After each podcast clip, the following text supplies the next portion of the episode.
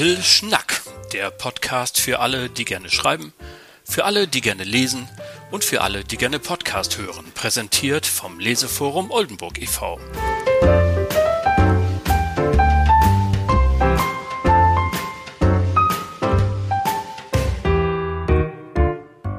moin und herzlich willkommen zur dritten Folge Little Schnack, dem Podcast vom Leseforum Oldenburg e.V. Hallo, liebe Lesenden, hallo, liebe Schreibenden und hallo an alle Freunde und Freundinnen des Worts. Ich hoffe, es geht euch allen gut und ihr kommt prima durch den Sommer. Heute gibt es wieder eine randvolle Sendung rund um das geschriebene und gelesene Wort, aber diesmal sogar nicht nur das. Wir reden auch über das gesendete Wort. Und dazu natürlich, wie immer, die Little Schnack Schreibschule und auch heute habe ich wieder eine Oldenburgerin gefragt, was liest du? Aber zunächst einmal zu unserem Interview. Fernsehen und Literatur. Wie passt das zusammen? Geht das überhaupt? Ja und nein, muss eigentlich die salomonische Antwort lauten, denn einerseits gibt es ja kaum einen Zweifel, dass Lesen dem passiven Fernsehen oder Videokonsum vorzuziehen ist. Insbesondere bei Kindern ist man sich da total einig. Sich selber die Bilder im Kopf zu machen, das eigene Tempo vorzugeben und nicht den Schnitten der Filmemacher folgen zu müssen, die Fantasie entscheiden zu lassen, wie detailgenau will ich jetzt diese eine Szene in meinem Kopf entstehen lassen, ja, wie viel Blut darf da fließen oder wie nah dürfen sich die Menschen kommen, das entscheide ich selber und das kann meine Fantasie greifen, so wie das gut für mich ist und das alles ist deutlich schonender für das Gehirn und für die Seele. Doch so ganz ohne Fernsehen kommt natürlich das Buch auch nicht aus. Erinnern wir uns doch alle nur an das legendäre literarische Quartett mit den Granden Helmut Karasek und natürlich Marcel Reich-Ranitzky. Der ließ sich ja auch in Unterhaltungssendungen einladen, nicht? also zu Thomas Gottschalk und solchen Größen und hielt dort, so gut er es eben konnte, die Fahne der Hochliteratur hoch. Und die Sendung gibt's heute immer noch. Christine Westermann ist dabei, Thea Dorn, Volker Weidemann und solche Leute. Elke Heidenreich hat ein Format gemacht, das hieß einfach Lesen und es gibt viele mehr. Quasi gesendetes Feuilleton. Und selbst bei YouTube, ich war völlig überrascht, wenn man bei YouTube das Wort lesen eingibt, kommen da jede Menge Videos, die sich genau damit beschäftigen. Und das klingt auf den ersten Blick natürlich ein bisschen widersprüchlich. Ausgerechnet dieses ultramoderne äh, Medium YouTube, wo man denkt, das ist doch eigentlich der Gegner vom Lesen, ja. Je mehr Videos ich gucke, umso weniger Zeit verbringe ich mich Büchern. Aber es gibt tatsächlich eine ganze Reihe YouTuber, die hingehen und bei YouTube Werbung fürs Lesen machen. Und manche entschuldigen sich sogar so ein bisschen dafür, weil sie eben sagen, ja, es ist ein bisschen paradox, nicht? Also per Video äh, Werbung fürs Lesen zu machen. Aber die gehen eben dorthin, wo die Menschen sind. Sie holen sie genau da ab und sagen, hey, du Videogucker, vielleicht ist es auch eine coole Idee, mal wieder ein Buch in die Hand zu nehmen. Und ich finde, genau darum geht's. Per Fernsehen und Video für das Lesen zu werben und erzählen, was es für neue Bücher gibt, welche es sich zu lesen lohnt. Und na klar, also auf der anderen Seite in diesen Fernsehshows oder bei manchen YouTube-Formaten, da wird natürlich nur die Hochliteratur angepriesen, die absoluten Highlights, die Bestseller von überragenden äh, Autorinnen und Autoren. Und äh, wo man so sagt, na ja, was ist mit den Leuten hier um die Ecke? Und dennoch finde ich, es ist erstmal riesig gut, wenn übers Schreiben und Lesen gesprochen wird und übers Schreiben und Lesen zu sprechen. Darum ging es auch in 50 Sendungen Lokallesung hier beim Bürgersender O1 in Oldenburg. Neugierig zu machen und zu erzählen, welch blühende Kulturlandschaft in Oldenburg und umzu vorhanden ist. Und moderiert hat diese Sendung ein stadtbekannter Oldenburger, Wolfgang Wulff, mit einem F. Darauf legt er Wert. Und ich habe ihn interviewt. Und bevor ich das jetzt einblende, eins vorweg. In der Anmoderation, die ihr gleich hört, da verkünde ich den Nachnamen Wolf mit O. Und erst hinterher machte mich dann Wolfgang darauf aufmerksam, hallo, ich werde mit U geschrieben und äh, ne, also schon wieder Wolf, aber nur mit U und auch nur mit einem F. Und darauf liegt er Wert. Und warum? Naja, ganz einfach. Jeder kann sich jetzt ja vorstellen, bei Wolf mit einem F, wer bei namentlichen Abstimmungen im Niedersächsischen Landtag zu Hannover immer exakt hinter ihm gestanden hat. Na, kommen Sie auch drauf? Genau der. So, nun aber genug der Vorrede. Jetzt viel Spaß beim Interview mit Wolfgang Wolf, das wir bereits aus terminlichen Gründen Mitte Juni aufgezeichnet haben.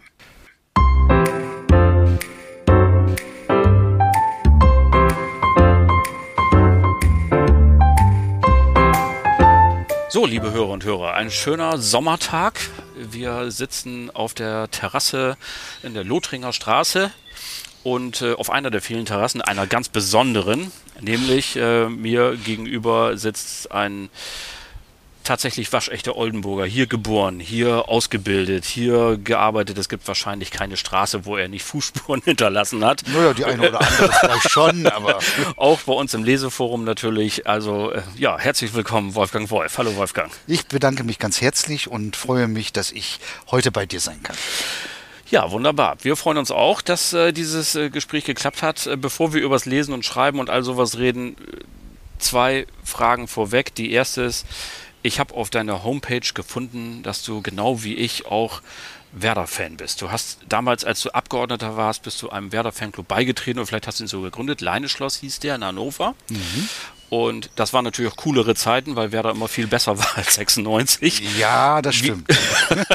Aber äh, hast du denn den Abstieg schon überwunden? Ja, das ist natürlich ein bisschen dramatisch gewesen, was wir jetzt in dieser Saison erlebt haben. Ähm, und äh, ich habe das äh, zunehmend mit ähm, Unwohlsein verfolgt, wie Werder eigentlich in der Mitte der Saison ganz gut so dargestanden hat, aber dann plötzlich diese Serie mit den verlorenen Spielen eintrat und habe dann doch doch gedacht, also lieber Herr Kohlfeld, vielleicht musst du doch mal bisschen früher auswechseln, vielleicht auch die Strategie mal ändern. Ich bin ja immer ein Fan durchaus auch von ihm gewesen, aber das wurde immer schlechter und immer äh, schwieriger. Dann kam natürlich, wie das immer so ist, Pech dazu, ne? Ja, nicht nur Unvermögen. Und am letzten Spieltag setzen sie sich dann auf den Abstiegsplatz. War natürlich dramatisch.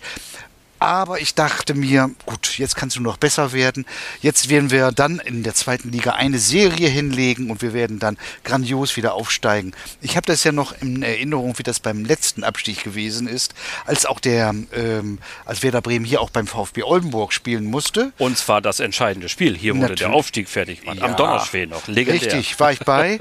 war ich bei. Oh, ich bin natürlich in erster Linie natürlich VfB Oldenburg-Fan. Das ist ja klar. Ne? Versteht sich. Muss man als Oldenburger ja auch sein, aber eben halt an zweiter Stelle Stelle Werder. Und das ist natürlich dann auch immer, eigentlich immer eine Freude gewesen, wenn ich an die vielen Spiele, Wunder an der Weser äh, denke, die wir haben erleben dürfen. Und dann die letzten Jahre, das war schon schwierig. Die Freude kommt bestimmt wieder. Ja. Du weißt ja, ne, nach Regen folgt Sonnenschein, sagt der Kalenderspruch und das ist hier ganz bestimmt auch so. Äh, apropos Optimismus und so, wir gehen ja dem Bundestagswahlkampf äh, der heißen Phase entgegen und äh, deiner Heimatpartei geht es ja manchmal nicht ganz so gut. Also wenn man das mal so die letzten 20, 30 Jahre verfolgt, juckt's manchmal? Hast du schon Lust zu sagen, ich will wieder in die vorderste Front und Zettel verteilen, Plakate kleben, diskutieren mit den Leuten? Wie, oder sagst du, komm, das müssen jetzt die anderen machen? Also, das mache ich ähm, sowieso in jedem Wahlkampf äh, wieder äh, mit Zettel verteilen. Also ich habe in den letzten Wahlkämpfen, auch wenn ich selber nicht mehr kandidiert habe, unsere äh, Kandidatinnen und Kandidaten insbesondere bei äh, sogenannten Hausbesuchen unterstützt, hier in der Region. Okay. Das ist ja so eine Methode, äh, wo die Kandidaten bei den Menschen zu Hause klingeln und sagen, ich bin der und der, haben sie Fragen an mich und so etwas alles. Und wenn ähm, die Menschen kennen mich ja auch hier und von mhm. daher habe ich dann unsere Kandidaten immer gerne begleitet und sozusagen Türöffner mitgespielt. Und ähm, auch bei den Infoständen natürlich ähm, werde ich das auch in diesem Jahr wieder machen. Das ist überhaupt keine Frage. Ähm, was die Chancen der SPD angeht, gebe ich zu, im, sieht im Augenblick bundesweit nicht so gut aus. Aber wir haben ja nicht nur die Bundestagswahl, sondern hier in Niedersachsen auch Kommunalwahl und Oberbürgermeisterwahl. Und die SPD in Oldenburg ist gut aufgestellt. Ich würde sogar sagen hervorragend aufgestellt, was unsere Spitzenfunktionäre angeht und Ehrinnen. Äh, da haben wir gute Leute und äh, von daher mache ich das auch gerne, hierbei unterstützend tätig zu sein. Wunderbar. Also grüne Liebe und rote Liebe vereint hier in äh, deiner Person. Jetzt wollen wir aber uns dem äh, nach diesem Vorgesprächen ein bisschen dem zuwenden, was ja Sinn und Zweck dieses Podcasts ist, dem Little Schnack, denn das ist das Lesen oder Schreiben. Und äh, ich habe mir erlaubt, äh, anlässlich deiner letzten Sendung bei der Lokallesung Lesung bei O1, die bereits gelaufen ist, wenn dieser Podcast erscheint. Äh, wir nehmen ihn auf vorher, aber ja. sie, äh, wenn sie erscheint, diese Folge, dann ist sie schon gelaufen bei O1 ähm, habe ich mir erlaubt, bei uns bei Facebook geschrieben, eine Ära geht zu Ende. 50 Folgen hast du gemacht. Ja. Und wir wollen vielleicht die nächsten Minuten nutzen, mal so ein ganz klein bisschen zurückzublicken.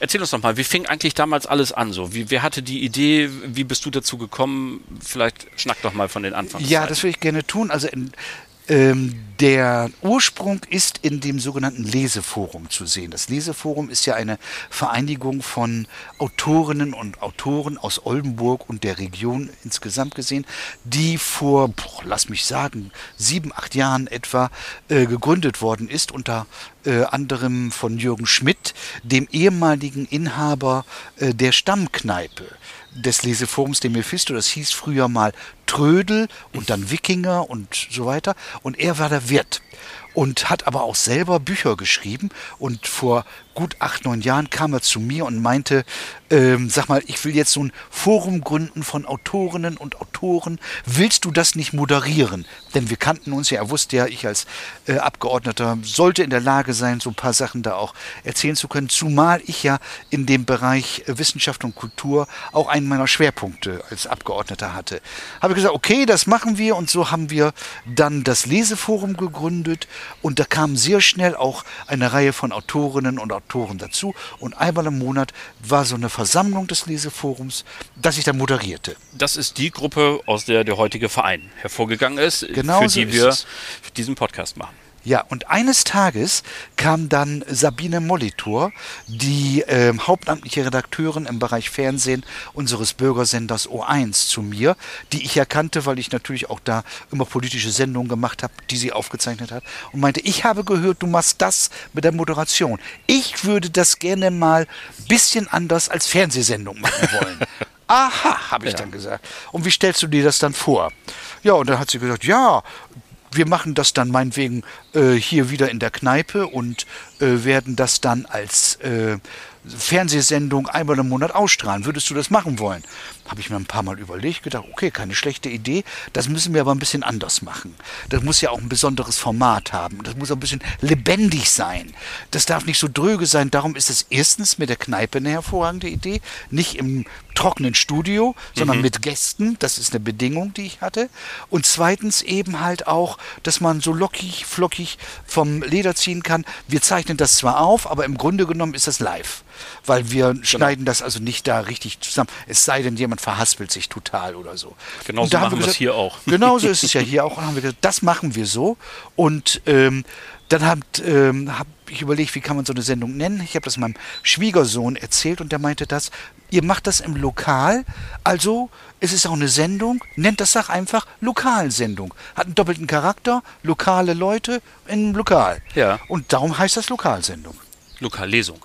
Lokallesung war Ja. es erst und eine Lokalsendung war es erst und dann kam Lokalsendung. und dann habt, ach so, dann hat es nochmal einen Wechsel Hat's noch gegeben. eine Lokallesung. Ah, ah, alles Ja. klar, okay, gut. Ja, jetzt wissen wir also schon, wie die Idee zustande gekommen Ja. ist. Und dann ähm, ist natürlich ähm, die, die, die nächste Frage dazu, wer hat sich jetzt um das ganze Redaktionelle gekümmert? Also zu, zu überlegen, wen laden wir ein, wer, was, was, was bringt der für Literatur mit?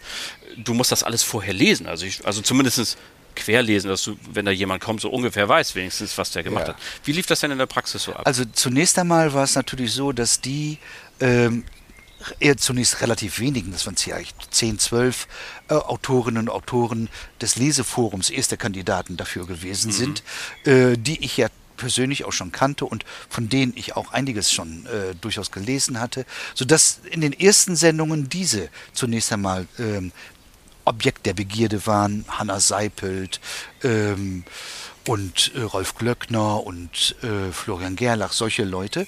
Aber mit der Zeit ergaben sich natürlich dann auch weitere. Das Leseforum ist größer geworden. An die 100 äh, Autorinnen und Autoren sind inzwischen dabei. Äh, ich habe auch Anregungen natürlich bekommen von anderen. Auch Sabine Molitor hat mir Leute empfohlen. Ich musste mich natürlich dann auch, wie du sagst, äh, dann auch in die Büchereien lesen äh, und mich mit der Biografie der Menschen beschäftigen. Solche Sendung hat dann auch durchaus angefangen, äh, umfangreiche Vorbereitungen zu kosten.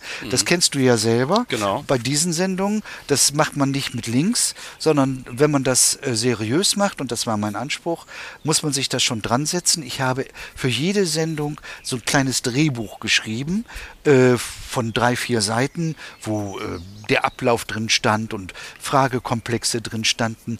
Und Sabine hatte dann, Sabine Molitor, die Idee, das auch ein bisschen zu beleben dadurch, dass wir äh, immer auch ähm, ein ähm, Live-Ausschnitt äh, von außen hineinbringen. Wir sind dann zu den äh, Autorinnen und Autoren hingefahren, haben entweder beschrieben, wie sie äh, ihr Buch erstellen, ähm, zum Beispiel wie Axel Berger, der die Ideen morgens früh im Bett hat und das dann äh, per E-Mail an sich selber schickt, oder äh, wo die Handlungen spielen, da sind wir dann hingefahren und haben das aufgenommen, äh, oder eben halt besondere Ereignisse. So haben wir sozusagen immer einen fünf Minuten äh, Außenbeitrag gehabt, den wir in die Sendung eingebaut haben, um so ein bisschen mehr Lebendigkeit auch hineinzunehmen. Ja, also die, die, die Folge, wo ihr Axel Berger morgens im Bett gefilmt hat, die suche ich mir nochmal raus. Die ja, das ist die erste. Ja. Das ist die erste, die wir gemacht haben. Ja, genau. Also so hat man, haben wir auch versucht dafür zu sorgen, dass die Lebendigkeit da ist. Wir haben auch nicht, wir haben meistens zwar immer nur einen Menschen drin gehabt, aber wir haben dann auch angefangen, zu jedem Weihnachten so eine sogenannte Weihnachtslesung zu machen, wo dann mehrere Autoren gekommen sind. Das ist per se dann auch schon abwechslungsreicher gewesen. Äh, oder auch in den letzten Sendungen haben wir dann zwei, drei Leute gehabt, wenn die neue Bücher erstellt haben. Also immer mehr Lebendigkeit äh, hineinzubringen in die Sendung. Und so ist das entstanden. Ja, also das, äh, ich habe ja auch eine ganze Reihe Sendungen gesehen, nicht alle von vorne bis hinten, aber natürlich mhm. auch reingeschaut und so weiter, kann das bestätigen. Ähm, habt ihr irgendeine Ahnung, welche Reichweite das hatte? So wie viele Leute haben das eigentlich geguckt? Ja, das ist nun beim. Oder kann man äh, das nicht sagen? Das kann man schlecht sagen. Also mhm. der Bürgersender, die Bürgersender in Niedersachsen, die werden ähm, etwa alle zwei, drei Jahre wird da untersucht, wie die insgesamt Reichweite ist. Okay. Äh, und das ist ähm, äh, natürlich nicht spezifisch auf eine Sendung bezogen, sondern gilt allgemein. Und äh, das ist natürlich so für so einen Lokalsender, kann man sagen, dass sagen wir mal so, im Durchschnitt 10 bis 15 Prozent der Bevölkerung das hört. Ähm, aber das ist natürlich nicht regelmäßig. Ne? Natürlich. Ne? Also wir kriegen aber natürlich Reaktionen. Ähm, ich werde angesprochen beim Einkaufen. Ähm, das haben sie ja wieder gemacht oder irgendwelche anderen Leute. So kommt ein Feedback. Also es ist schon so, dass man sagen kann, die Sendung wird schon sehr intensiv gesehen. Also das würde ich schon, ähm, den Eindruck habe ich.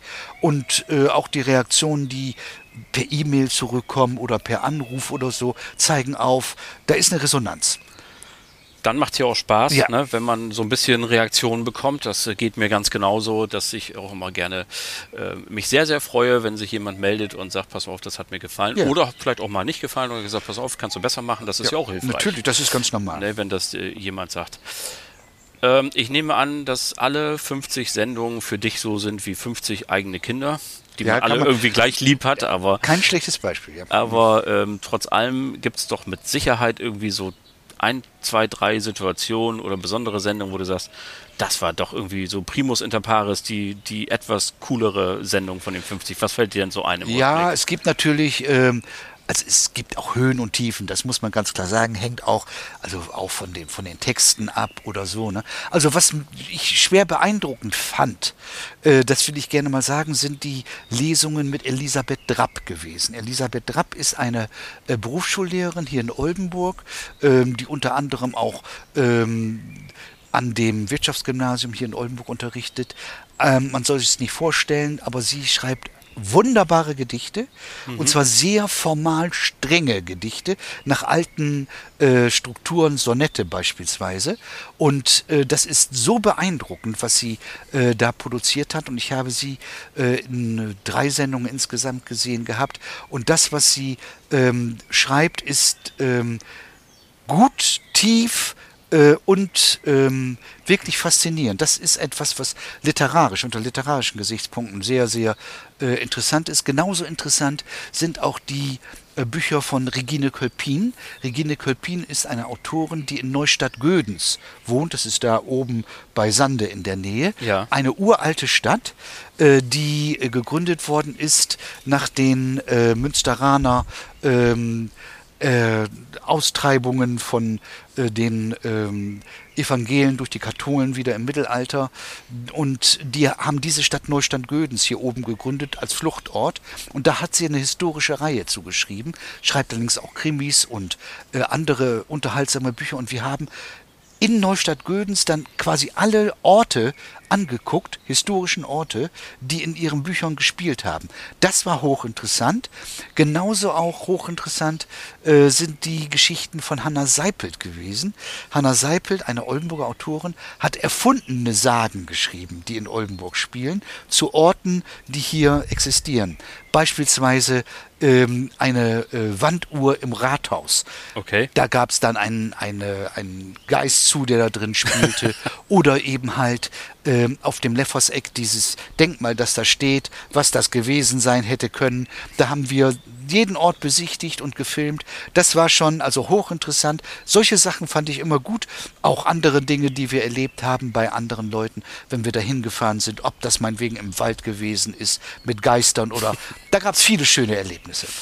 Ihr habt ja bei den 50 Sendungen auch die ganze Bandbreite gehabt. Also Ja. Regine Kölpchen, wenn ich das richtig weiß, lebt ja davon. Die ist hauptberuflich Autorin. Ja. Und aber es waren ja auch ganz viele dabei, die machen es einfach aus Spaß. Natürlich. So für sich. Ne? Also es war eine bunte Mischung. Ist eine bunte Mischung. Also erstens, was die Art und Weise der Autoren angeht. Die meisten sind sogenannte Hobbyautoren, ganz klar, die das ähm, nebenbei machen. Ähm, und ähm, es gibt allerdings eben, wie gesagt, Regine Kölpin ist eine, aber wir haben auch Helga Bürster und andere auch gehabt, die das hauptberuflich machen. Und ähm, wir haben auch verschiedene Genres dabei gehabt. Das sind natürlich zum größten Teil ist das, äh, sind das Romane, ähm, Erzählungen, Kurzgeschichten, aber wir haben auch Lyrik in äh, großem Maße äh, dabei gehabt und das ist natürlich dann auch schon ähm, hochinteressant. Auch Bilderbücher, ganz äh, wirklich interessante Bilderbücher, die wir gehabt haben und ähm, das ist schon ein schönes breites Spektrum, das wir präsentieren konnten. Und das ist ja auch das Schöne am Leseforum bis heute. Das Platz ist für alle, Ja. also auch für diejenigen, die eben nebenbei schreiben, weil sie es als Hobby machen und einfach Spaß an der Freude haben. Und bis hin zu denjenigen, die sich das als Broterwerb ausgesucht haben.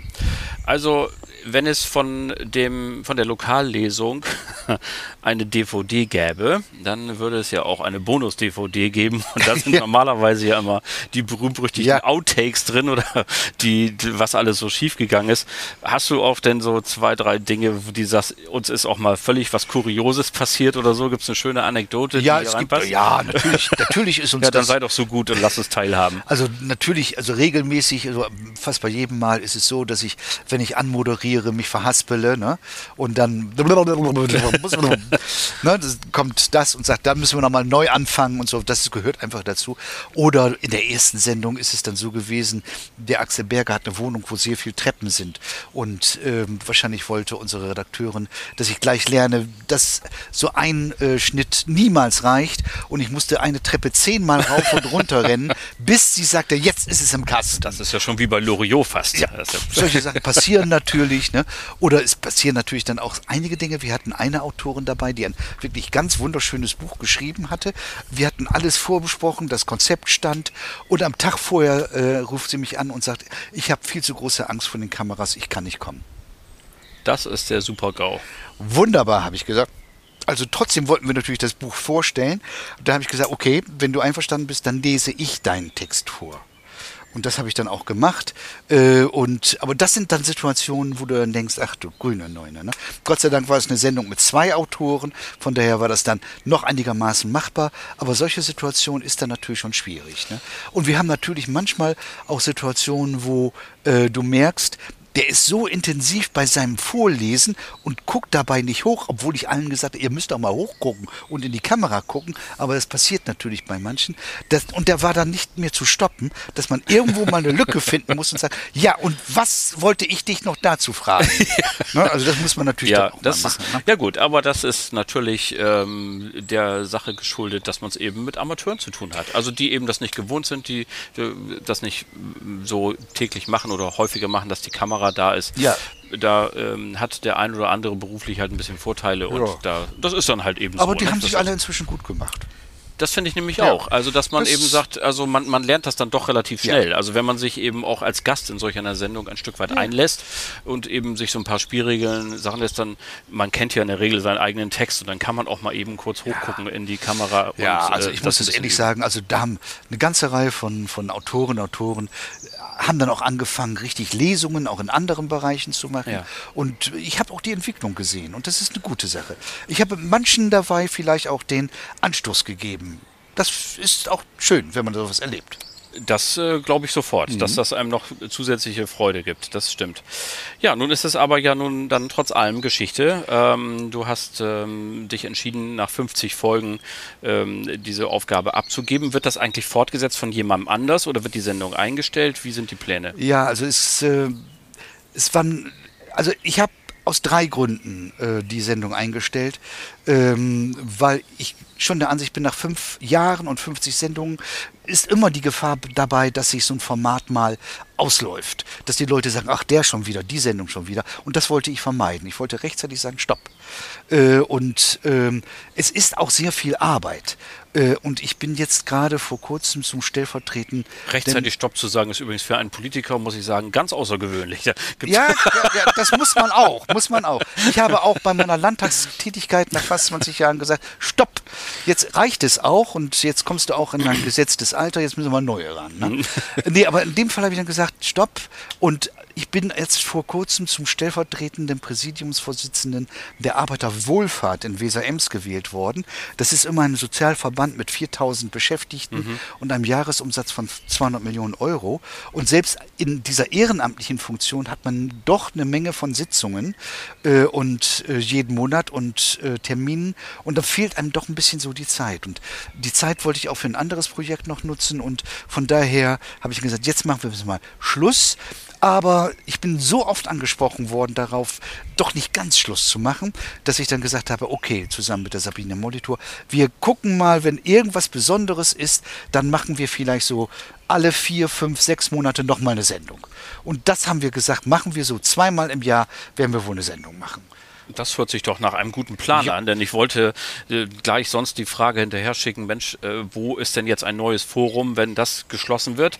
Wir haben ja gerade gesagt, 50 mhm. Sendungen, ähm, ich weiß gar nicht, wie viele Autorinnen und Autoren letztendlich da waren. 60, aber, 70 etwa. Ah, okay, ja. siehste. Mhm. Und das ist ein wesentlicher Beitrag zur Kultur ja, hier in der Stadt. Ich meine, wir sind keine Millionenstadt wie Hamburg oder so, sondern wir sind hier eine ähm, Stadt mit überschaubarer äh, Einwohnerzahl, aber mit einem lebendigen Kulturbetrieb, wie ich finde. Und der braucht seine Foren. Touren. Also, ja.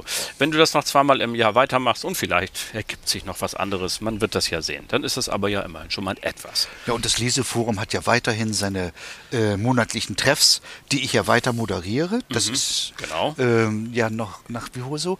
Und außerdem macht das Leseforum ja auch ähm, zum Beispiel Unterstützung für dieses Podcast, gibt auch eigene Sendungen für Kinder beispielsweise, die gemacht werden.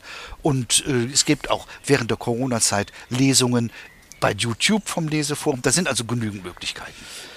Genau, da können wir natürlich auch alle, die noch kein Mitglied sind, bei uns herzlich einladen. Erstens haben wir in der Mitgliederkartei noch ein paar Nummern offen. Wir können noch Ausweise vergeben und wir sind herzlich eingeladen. Ähm, falls Sie nicht wissen, an wen oder was Sie sich wenden wollen, schauen Sie einfach mal auf leseforum oldenburg.de vorbei. Da gibt es ein Menü Mitglied werden. Das ist ganz einfach und wir haben auch zwei Mitgliedschaften, nämlich eine aktive und eine Fördermitgliedschaft. Ja. Ähm, die Fördermitgliedschaft kostet, glaube ich, 20 Euro im Jahr und die aktive 40. Also ich das glaub, ist ja. jetzt kein Beitrag, äh, wo man äh, zu seiner Sparkasse muss, um Kredit zu beantragen. Das geht, glaube ich. Sie sind alle herzlich eingeladen. Niemand muss im Oldenburger Land einsam vor seiner Tastatur sitzen, sondern wir leiden dann gemeinsam oder freuen uns, wenn es gelungen ist. Apropos vor der Tastatur sitzen, das ist ein wunderbarer Übergang, den ich mir gerade selber gelegt habe. Super.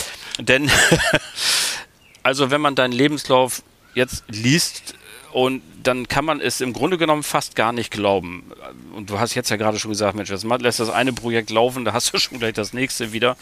Aber ähm, du hast auf deiner Homepage geschrieben, dass du trotz allem seit vielen, vielen Jahren an einem Manuskript arbeitest und ähm, das eben nebenbei auch schon mehrere hundert Seiten jetzt ist und nun versuchst du das mal zusammenzubekommen und daraus ein Buch zu machen und äh, ja, es geht um die Katharina-Sage und ähm, bevor wir aber dazu kommen, erstmal die Frage für dich allgemein, was bedeutet dir eigentlich Lesen?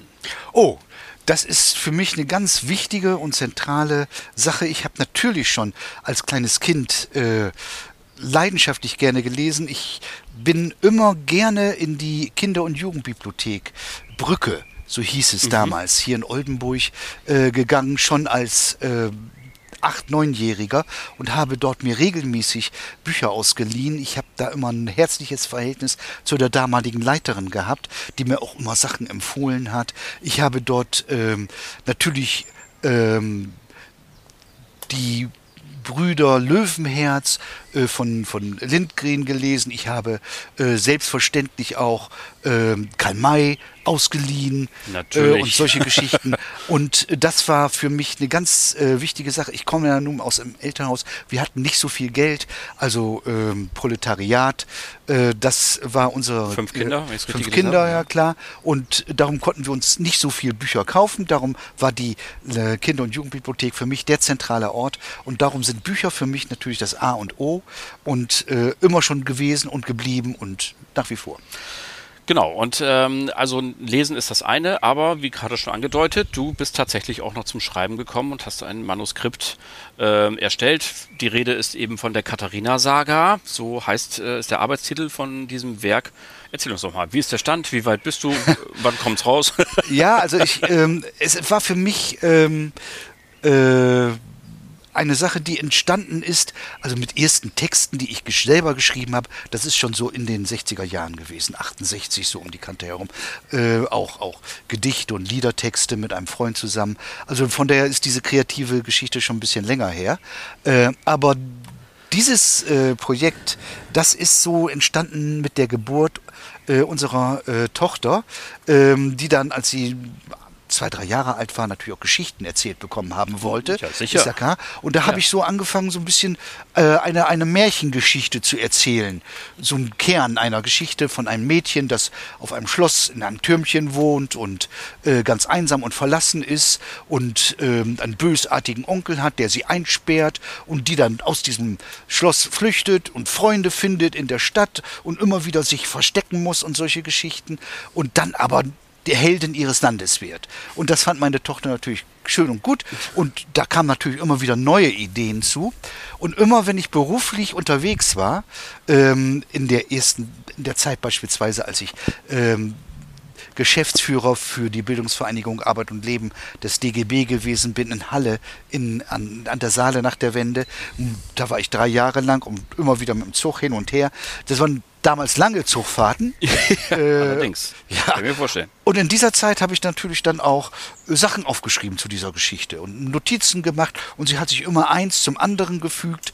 Manchmal habe ich dann auch richtig langweilige Sitzungen mitmachen müssen. Da habe ich auch ein paar Notizen auf irgendwelchen Rückseiten von Protokollen geschrieben. Und damals gab es noch kein Facebook, hast du ein Glück. Ja, das hat sich dann alles angesammelt, so in eine Kiste, ne? Ja. Und dann an, irgendwann habe ich die verschiedenen Brocken dann zusammengepackt und zu irgendeiner. Ich habe noch keinen Plot geschrieben, sondern das hat sich so zusammengefügt. Ne? Ja. Da war mal ein Ende, da ein anderes Teilchen. Und das sind so kleine Bausteine gewesen. Und plötzlich fügten die sich insgesamt gesehen zu einer Geschichte.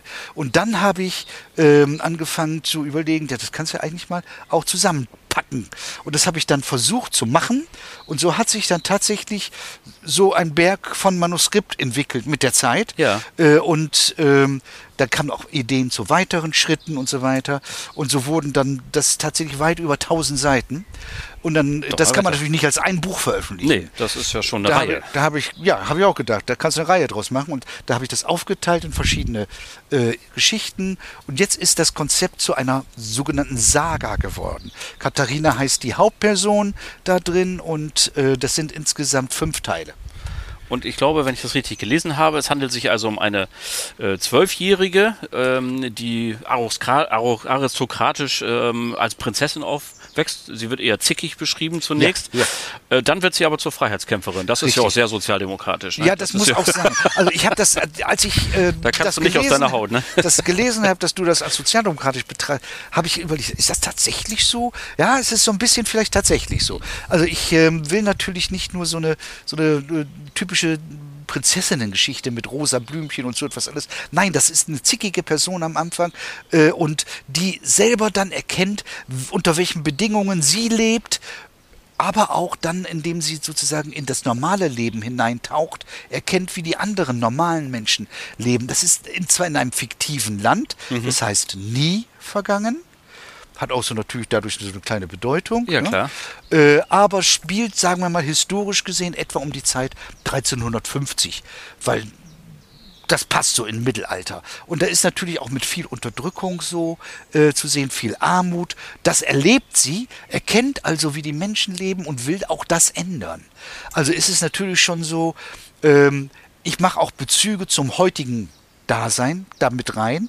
Also viele Probleme, die ich da beschreibe, sind auch heutige Probleme. Also dass man sozusagen ein, ein Feedback auch zurückkriegt. Äh, aber ich will das nicht zu erzieherisch machen. Es sollen immer noch unterhalten und Spaß machen, aber auch, es sind natürlich dramatische Elemente. Ich lasse auch Leute sterben. Ja. Das gehört sich einfach so. Aber es ist wirklich traurig, wenn man Leute sterben lassen muss. Ja, das glaube ich. Und mehr spoilern wollen wir jetzt auch nicht, sondern vielleicht, ja. vielleicht hast du denn schon ungefähr einen Zeitplan, wann wird es denn das erste Buch daraus geben? Ja, also ich, du, ich werde mir jetzt die klappen? Zeit nehmen, alles das, was sozusagen für den ersten Band fertig ist, zu sichten. Das muss alles nochmal durchgelesen ja, werden, klar. geguckt werden. Ich muss das auch zwei, drei Leuten, vier, fünf Leuten mal in die Hand geben, damit die sagen, das ist alles Quatsch, was du da geschrieben hast und so. Das muss passieren. Das glaube ich gar nicht, sondern es ist, also das haben wir ja, ähm, werden wir ja mit unserer Schreiblehrerin Anke Fischer auch immer thematisieren. Das Selbstlektorat ist ein äh, ganz wichtiges Ding ja. und man kann schon mal viel selber machen, aber dann ist es auch man immer eine gute Idee, sich Probelese ja. zu hören, weil wir kennen das noch, als wir Schüler waren. Erinnerst du dich, dass man manchmal vor der Tafel stand, hat irgendwas geschrieben und hinter einem haben alle gelacht und du guckst, warum lachen die und du hast einen fetten Schreibfehler reingemacht und man hat selber nicht gesehen. Das ist ganz Und das typisch. ist mit dem eigenen Manuskript natürlich, natürlich auch manchmal das so. Ist ganz und das tut gut, wenn man Freunde hat, die sagen, komm, ich lese ja. das mal und sag dann hier, du hast aber da in Kapitel 5 was geschrieben, das kann der Leser noch gar nicht wissen, oder? Eben, so, ne? erstens das und zweitens sieht die Figur da ganz anders aus als vorne. Ne? genau. Ja, also solche ja. Sachen. Also ja, cool. Das äh, werde ich auf alle Fälle machen. Ich denke mal, wenn es gut geht, in einem Jahr. Und wir sind ja grundsätzlich zwei Menschen, das führe ich jetzt schon raus, die immer erstmal glauben, dass die Dinge gut gehen, oder? ja. Das äh, ist ja wohl klar. So, jetzt muss ich mal auf die Uhr gucken. Wir sind schon wieder Donnerwetter, schon wieder über eine halbe Stunde rum. Deswegen äh, lass uns mal ganz so langsam zum Schluss kommen. Äh, du hast es schon ein bisschen angedeutet, aber die Lokallesung hast du jetzt verlassen. Äh, jetzt geht's in ehrenamtlichen Job. Das hört sich aber ziemlich umfangreich an zur, ja. zur AWO. Ähm, ist damit die Zeit ausgefüllt oder gibt es noch was anderes, was du jetzt in Zukunft an Projekten anpackst? Ja, ich äh, natürlich gibt es auch Dinge daneben noch. Das ist überhaupt keine Frage. Ich bin ja auch äh, in anderen Bereichen noch engagiert, unter anderem äh, auch im Bereich bürgerschaftliches Engagement hier in Oldenburg. Ähm, da äh, bin ich stellvertretender Vorsitzender beim sogenannten Jobpatenmodell der Unterstützung von Jugendlichen, äh, die in die Berufsfindungsphase kommen da äh, begleiten Mentoren die Jugendlichen und das organisieren wir so ein bisschen mit. Äh, dann mache ich bei der Landesbibliothek den Beirat und äh, dort geht es natürlich auch darum, auch für den Ausbau der Einrichtung zu sorgen und das macht natürlich auch Spaß. Hier in dem Bereich, wo du jetzt gerade sitzt, in diesem Gartenwege-Bereich, das hier im Friedrich-August-Platz, das sind alles ehemalige GSG-Häuser, ja. die die Bewohner selber gekauft haben und in der Mitte ist ja so viel Garten. Die sind durch Wege miteinander verbunden. Ach, und das ist die Selbstverwaltung, die du beschrieben Richtig. hast. Richtig, und ja, diese genau. Wege haben wir vom Gartenwegeverein gekauft und müssen für den Unterhalt hier sorgen. Und das machen wir natürlich auch gerne. Äh, und einmal im Jahr findet auch so ein Fest hier statt. Aber die Kommunikation zwischen allen Anwohnern fördern wir natürlich auch. Zum Beispiel. Das sind so ein paar Sachen, die ich äh, natürlich noch zu tun habe. Aber äh, wie gesagt, der Hauptschwerpunkt ist dann schon die Arbeiterwohlfahrt. Und manchmal leite ich mal auch wieder einen SPD-Parteitag. Das macht auch Spaß. Das kann ich mir gut vorstellen und äh, ich stelle fest, äh, Stillsitzen ist ähm, nicht dein Ding. Also auch wenn es natürlich beim Schreiben zum Beispiel sein muss, da muss man sitzen. Richtig. Das ist wohl so, aber umtriebig wie immer. Lieber Wolfgang, ich habe ganz herzlich zu danken für ja. deine Zeit und für die Einladung hier auf deine Terrasse. Im Hintergrund auch wieder mal ein Rasenmäher. Ja, gehört sich äh, das, hier. Das, das, gehört, das gehört sich. Gibt es ein schönes Lied von Reinhard May übrigens, einer mäht immer. Ja. Ähm, und ähm, das mal nur so zum Also, herzlichen Dank. Hat es ist mir eine Freude. Gerne doch. Ja, das war's. Also das Interview für heute. Es geht also noch ein bisschen weiter mit der Lokallesung. Das ist natürlich schön. Darüber freuen wir uns, dass auch auf dieser Ebene die Oldenburger Kulturlandschaft der Schreibenden und Lesenden hochgehalten wird. Also immer mal wieder ein Blick auf die Website des Senders werfen, dann verpasst man dort nichts. So, nun haben wir wie immer noch unsere beiden Rubriken und die erste davon ist die Little Schnack Schreibschule und heute geht es um ein ganz, ganz heißes Thema, nämlich das Gendern. Was hat das mit der Literatur zu tun? Wie geht's da vorwärts? Worauf muss man achten? Und äh, was Anke Fischer dazu zu sagen hat, das hört ihr jetzt.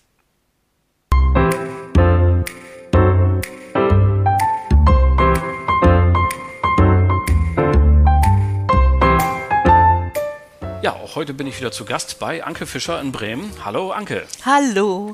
Schön, dass du dir wieder Zeit nimmst und wir haben uns für heute ein ganz besonderes Thema ähm, ausgedacht und ausgesucht vielmehr, das ähm, ja zurzeit in unserem Land sehr emotional diskutiert wird. Man möchte fast meinen, es spaltet ein bisschen. Die einen halten es für ganz groben Unfug und andere halten es für zwingend notwendig. Wir reden übers Gendern. Also die Sprache geschlechtergerechter zu machen. Das sich ja sogar reimt. Wie schön. Pumbuckel hat gesagt, was sich reimt, ist gut. Von daher ähm, kann das ja eigentlich nur eine gute Idee sein. Aber nun ist es ja so, ähm, dass die Kritik am Gendern da manchmal ähm, da Ansätze sagen, da wird ja diese, das Lesebild völlig holprig und äh, selbst äh, Robert Habeck hat äh, gesagt, als für sein letzten Buch, wenn er immer ähm, Bürgerinnen und Bürger geschrieben hätte, wären es 100 Seiten mehr geworden. Kommen wir aber mal zu unseren Autorinnen und Autoren, die jetzt zu Hause sitzen und diesen Podcast hören und sich überlegen, ich will jetzt eine neue Geschichte, einen neuen Roman schreiben. Was ist denn im Moment gerade so State of the Art, wenn ich jetzt neue Geschichten schreibe? Wird gegendert? Was sollte ich da beachten? Das Gendern, was wir aus dem Sachbuchbereich kennen, was wir aus Reden kennen, aus Sachtexten kennen, aus der Zeitung kennen, das ist natürlich im Literaturbetrieb noch nicht so angekommen. Mhm.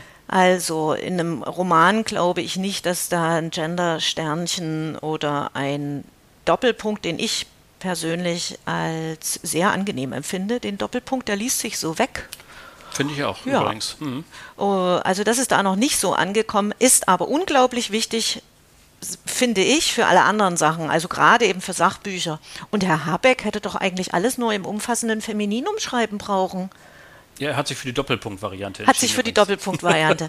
ja, ich, ich, ähm, ich finde den umfassenden Femininum gut. Wir hatten die letzten tausend Jahre, paar tausend Jahre den umfassenden Maskulinum. Also es darf sich eine Ärztin als Arzt auch mitgenannt fühlen. Und das finde ich, das darf jetzt mal umgedreht sein. Das darf sich die nächsten 500 Jahre machen wir bloß, wir machen keine 5000. 500, die nächsten 500 Jahre darf dann der Mann sich mitgefühlt mitgenannt fühlen, wenn äh, es nur noch überall Ärztin heißt und Dozentin. Nun gut, das nur so als kleiner Nebenast. ähm, in der Literatur, ja, wie schreibe ich es da? Jetzt kommt es ganz drauf an, für wen schreibe ich. Also, wenn ich Sachbücher, Sachtexte und so weiter schreibe, auf jeden Fall. Mit Gendern, welcher Art auch immer. Das ist einfach State of the Art. Das ist im Moment so. Wir müssen sichtbar werden. Frauen müssen sichtbar werden, ähm, Menschen, die sich nicht als Mann fühlen, müssen sichtbar werden und nicht nur in der männlichen Bezeichnung. Wie mache ich es in der Literatur? Da schaue ich halt, ähm, dass ich konkret schreibe. Also, wenn ich dann tatsächlich schreibe, dass meine Heldin zum Arzt gehen muss, dann schreibe ich eben Arzt, wenn es ein Mann ist und Ärztin, wenn es eine Frau ist. Also, dass mhm. ich konkret schreibe. Ansonsten Menschen allgemeine ähm, Beschreibungen nutzen, so wie es eben ähm, in vielen anderen Bereichen auch schon üblich ist. Also ich die muss Studierenden ja, ist die so Studierenden, Beispiel, ne? ja, mhm. oder eben die Führungskraft. Mhm. Ja, also das ist nun nicht gerade ein literarisches, poetisches Wort. ja, das, das ist einfach die Sache ist, wir sind am Ausprobieren. noch, es ist noch gar nicht so lange her, dass wir überhaupt mit Gendern angefangen haben. Und natürlich gibt es dahingehend noch kein endgültiges Ergebnis. Wir sind noch beim Üben. Aber liebe Menschen, habt bitte Geduld. Regt euch nicht so sehr darüber auf. Wir üben noch so lange, bis wir den richtigen für alle Menschen auf dieser Welt die richtigen Begriffe gefunden haben. Und so lange üben wir und so lange bitten wir um Geduld. Und äh, wir, die wir gerne schreiben, können unseren Beitrag leisten und eben gucken, was passt zu meiner Geschichte. Genau. Wie du es gesagt hast, also generell den Femininum zu benutzen oder eben zu benennen, was ist Konkret. der Mann, die Frau. Und dann hätten wir schon einen großen Schritt in die richtige Richtung genau. gehen. Vielen Dank. Danke, Anke. Gerne. so, soweit die Tipps für Autorinnen und Autoren für heute und zu guter Letzt habe ich auch wieder eine Oldenburgerin gefragt, was liest du? Und zu Gast heute ist Carola Havekost von der Oldenburgischen Industrie- und Handelskammer. Viel Spaß dabei.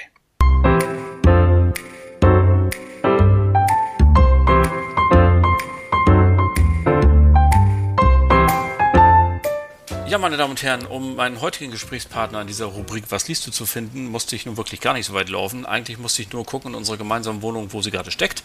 Denn mir gegenüber sitzt meine geschätzte Lebensgefährtin Carola Havelkost. Hallo Carola. Hallo Olli. Carola, äh, für alle, die dich nicht so gut kennen, ähm, du bist äh, hauptberuflich Geschäftsführerin bei der Oldenburgischen Industrie- und Handelskammer. Kannst ja. du uns mal in zwei Sätzen sagen, was machst du eigentlich den ganzen Tag? Was ist dein Job? Ja, im Wesentlichen vertreten wir das Gesamtinteresse der Wirtschaft und äh, ich ganz konkret bin verantwortlich für die Bereiche Einzelhandelsentwicklung, Stadtentwicklung, Tourismusentwicklung und Politik äh, sowie außerdem für die Bereiche äh, Gründung, äh, Finanzierung, Förderung und dann gibt es da noch das große Themenfeld Gesundheitswirtschaft und Dienstleistungsbranche. Also es ist sehr umfangreich und sehr spannend. Und ganz bestimmt nicht langweilig. Jetzt äh, haben natürlich die geneigten Hörer so ein ganz bisschen sich wahrscheinlich gefragt, was hat das alles mit Kultur zu tun? Ähm, aber da können wir noch mal ein bisschen auf deine Familie zurückblicken, denn ähm, die Oldenburgerinnen und Oldenburger werden möglicherweise über den Namen Havekost jetzt gestolpert sein und sagen, Moment, den kennen wir doch irgendwo her. Und dann sind wir ganz schnell bei deinem Vater. Welche Spuren hat denn dein Vater hier in Oldenburg hinterlassen? Erzähl mal. Mein Vater hat hier in Oldenburg die Oldenburger Universitätsbibliothek äh, an der Uni gegründet, äh, Anfang der 70er Jahre und ähm, hat seine Reformvorstellungen von einer Universitätsbibliothek hier verwirklichen können. Ja, wir reden also von Hermann Havekost, das können wir ja. vielleicht bei der Gelegenheit nochmal sagen, der leider schon irgendwo an einer großen Theke sitzt und sich jetzt ein schönes Gläschen schmecken lässt, das sei ihm vom Herzen gegönnt. Ähm, und er war ja wohl auch bei der Gründung der Keyboom mit involviert.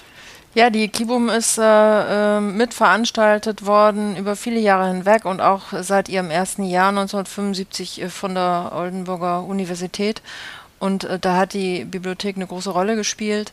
Ähm, wir waren damals noch klein, meine Schwester und ich, und wir sind äh, jedes Jahr zur Kibum, äh, damals noch in der Aula der Sizilienschule gegangen und haben da auf äh, blauen Turnmatten gelegen und haben uns alle Bücher, die wir irgendwie kriegen konnten, lesen können. Und ich habe äh, damals immer nur gedacht, wie schade, so viele Bücher und so wenig Zeit, aber es nützt ja nichts. Äh, so war es nun mal eben. Und ähm, insofern, ich verbinde mit der Kibum nach wie vor und bis heute eigentlich immer ganz viele sehr positive Gedanken. Ich glaube, es ist ein Highlight für die Stadt ist, nach wie vor. Und ähm, ich habe das mit dem Kinderbuch auch deswegen so ein bisschen angesprochen, weil wir kommen jetzt ja zur Frage, was liest du? Also, ähm, und da kommt ja vielleicht eine kleine Überraschung. Hast du mir verraten, welches Buch hat dich denn zuletzt in seinen Bann gezogen und warum?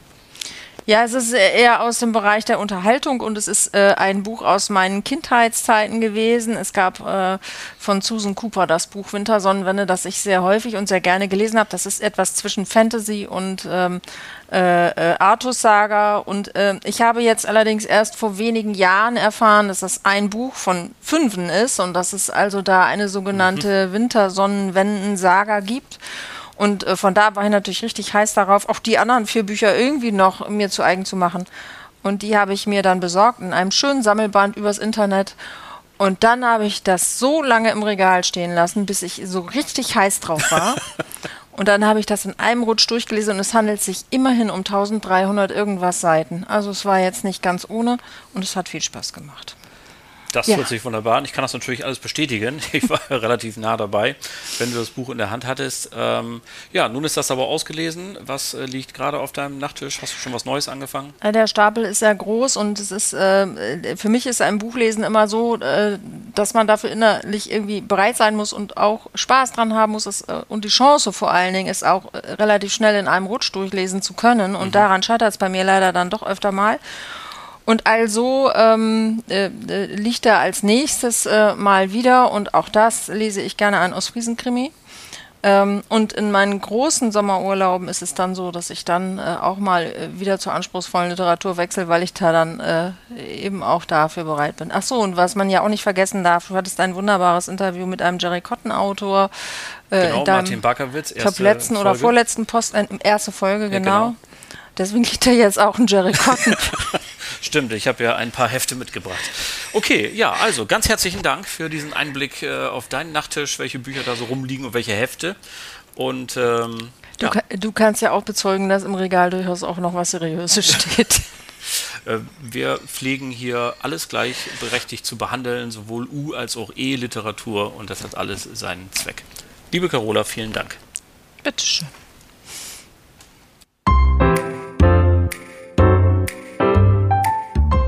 So, liebe Leute, das war's dann auch schon wieder für heute. Ganz herzlichen Dank fürs Zuhören und überhaupt für die tollen Rückmeldungen der letzten Folgen. Das ist ganz großartig und das macht hier ganz viel Spaß und es geht auch unvermindert weiter, denn am 15.09. gibt es bereits die nächste Folge und dann habe ich gleich zwei Gäste und zwar Marlies Peters und Ulrike Wendt. Beide sind Mitglieder im Leseforum Oldenburg und die haben sich intensiv mit Hans Christian Andersen beschäftigt und was der für Spuren in Oldenburg hinterlassen hat, das ist mehr als spannend, das kann ich heute schon versprechen.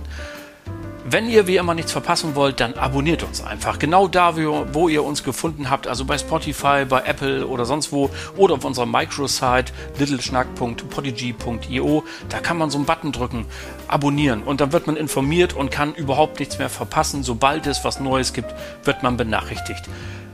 Also, viel Spaß bis zum 15.09. Bis dahin alles Gute, viel Spaß beim Lesen, allen, die schreiben, tolle Einfälle und euch allen überhaupt nur das Beste. Euer Oliver Bruns.